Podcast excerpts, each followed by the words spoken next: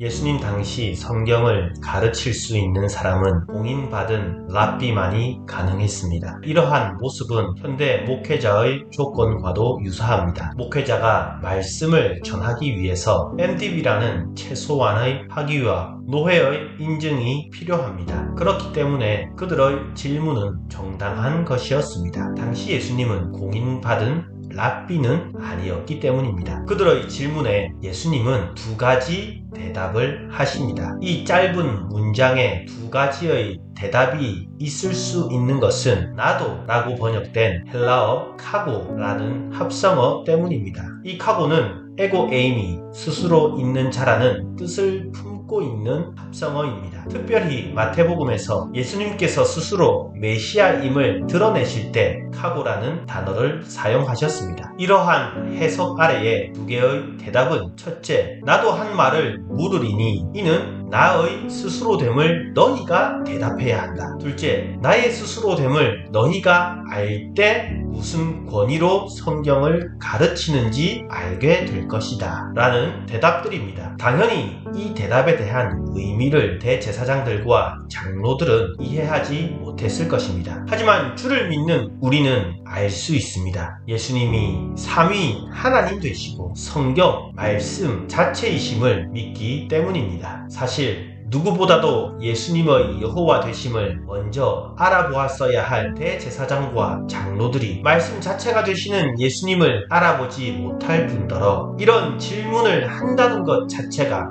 부끄러운 일입니다. 예수님께서는 그들을 모른 척 하지 않으시고 그들이 이런 부끄러운 질문을 하게 된 이유를 밝히십니다. 누구보다 더 하나님의 말씀과 가까운 그들의 삶 속에 하나님 주신 삶이 없었던 이유는 세상을, 사람을 두려워 해서입니다. 예수님께서는 그 증거로 세례 요한을 제시하셨습니다. 대제사장과 장로들은 변명할 수 없는 증거로 인해 알지 못한다는 대답으로 얼머부릴 뿐이었습니다. 예수님께서 대답하지 않으시는 이유가 있습니다. 이미 보이셨기 때문입니다. 예수님께서는 성전에서 말씀만 가르치신 것이 아닙니다. 예수님의 공생의 사역 가운데 말씀만 가르치지 않으셨습니다. 먹이심을 통해서 교제하셨고 고침을 통하여 연약한 자들을 도우셨습니다. 말씀으로 인하여 생겨나는 열매들을 삶으로 보이셨습니다. 대제사장과 장로들은 정작 중요한 것은 묻지 않았습니다. 당신이 무슨 권위로 그들을 먹이고 고치느냐 말씀을 맺습니다. 오늘 여러분의 삶을 먹이시고 회복시키시는 고치시는 주의 사랑을 먼저 경험하는 하루가 되시기를 기도드립니다.